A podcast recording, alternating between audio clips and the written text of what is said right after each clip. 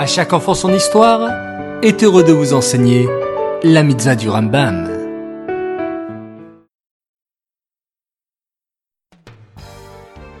Bokertov les enfants, bonjour, comment allez-vous ce matin? En pleine forme? Baou Hashem.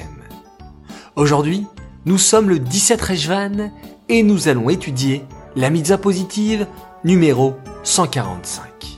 Il s'agit du commandement nous incombant à propos des choses dévouées, Ekdesh, Cherem. Et la mitzvah négative numéro 110, il nous est interdit de vendre une propriété déclarée Cherem, dévouée, par ses propriétaires, même au trésorier du temple.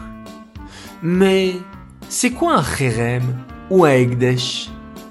En fait, les enfants, nous l'avons expliqué.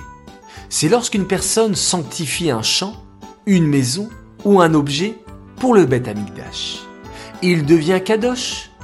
Voilà ce que signifie Ekdesh, sanctification.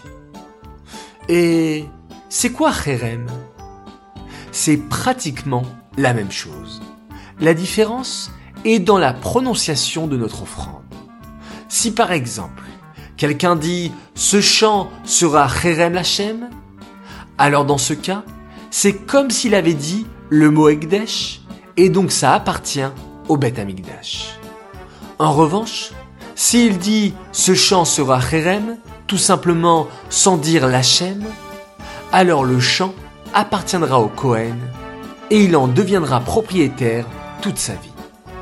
C'est pourquoi, dans la seconde mitzvah, le Rambam nous apprend qu'il est interdit pour le Kohen de vendre une propriété qui a été donnée en tant que Cherem.